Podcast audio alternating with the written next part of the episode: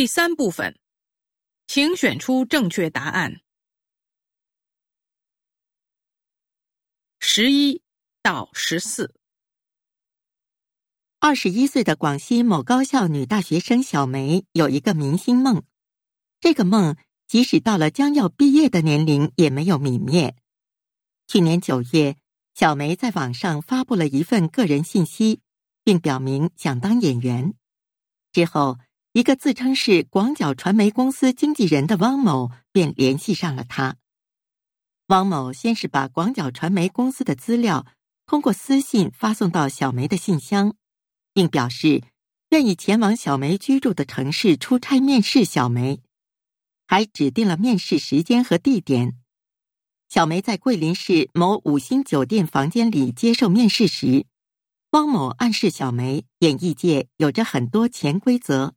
要想做演员的话，就得遵守那些潜规则，并保守秘密。经过汪某洗脑，小梅开始认为自己也得遵循潜规则，才能通过面试实现梦想。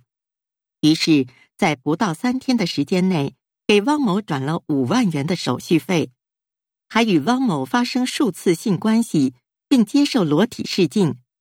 直到小梅发现自己被汪某拉黑后，才反应过来。是上当受骗了。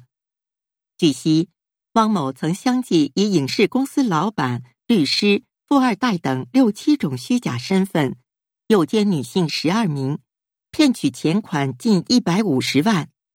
日前，汪某已被公安机关缉拿归案。十一，汪某是怎么找到小梅的？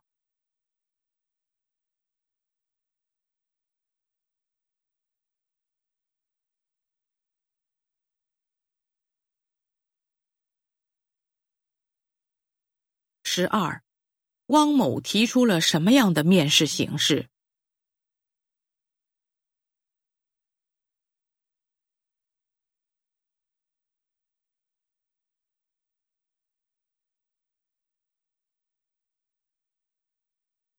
十三，小梅为什么上当？